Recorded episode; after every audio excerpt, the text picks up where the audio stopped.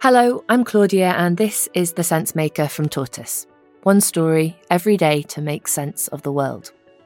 Today, it's the hottest year in history, and nearly 200 countries have agreed a deal to scale up clean energy and move away from fossil fuels. For the first time since countries started negotiating over climate change 30 years ago, a transition away from fossil fuels, including oil and gas, has been explicitly included in the final agreement. So, how should we judge COP28? That's after a short break.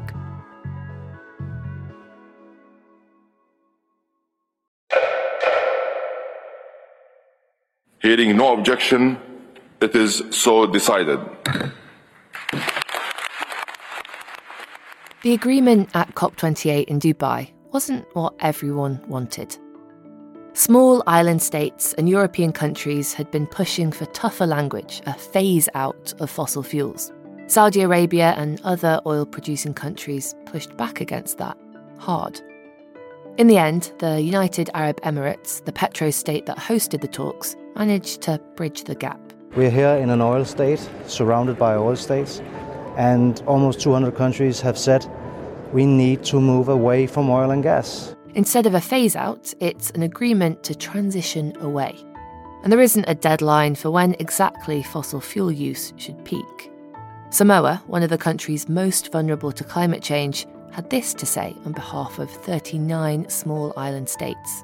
We have come to the conclusion that the course correction that is needed has not been secured.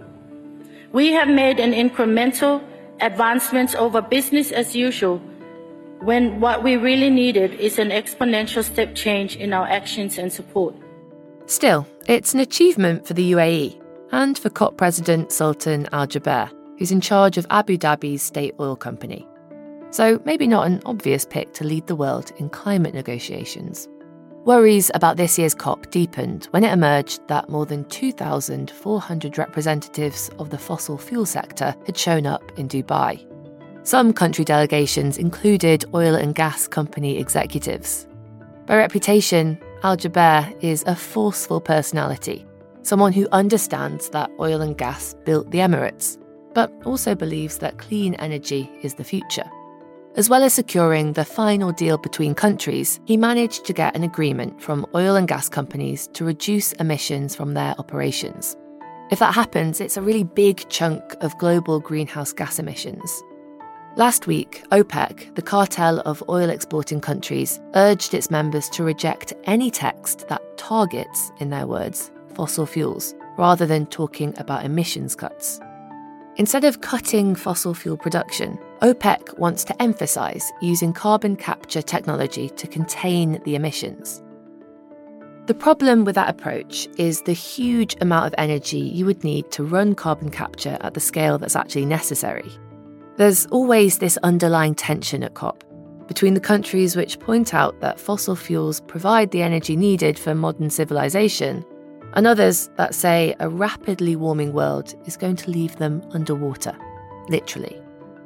But this COP was the first time that you really saw that argument happening in the open.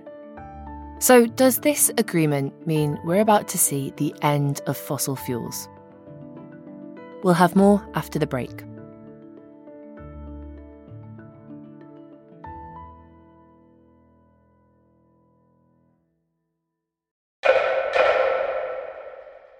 This is where we need a reality check.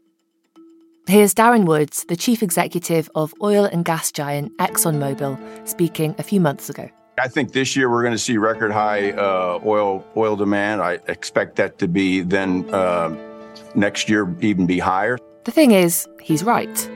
In June, oil demand hit 103 million barrels a day, the highest it's ever been. The growth in oil demand is likely to slow down a bit next year, mainly due to having more efficient vehicles and many more electric ones on the roads. But the world still runs on fossil fuels. We need to find a way to put the brakes on oil, gas, and coal at the same time as rapidly ramping up renewable energy. And that will take money. Many developing countries have been pummeled by the rise in interest rates, which make it hard for them to keep servicing their debts, let alone find money to invest in clean energy. Nigeria's environment minister said that asking Africa to phase out fossil fuels without financing the energy transition is like asking us to stop breathing without life support. The language in the COP agreement is very weak on this front, putting little pressure on rich countries to support developing ones with the cost of the green transition. So it's not quite the end for fossil fuels. Instead, it's the beginning of the end, and a sign that there's a bumpy road ahead.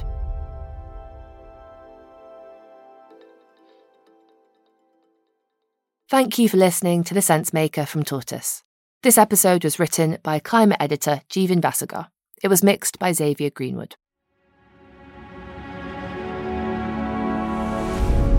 Tortoise.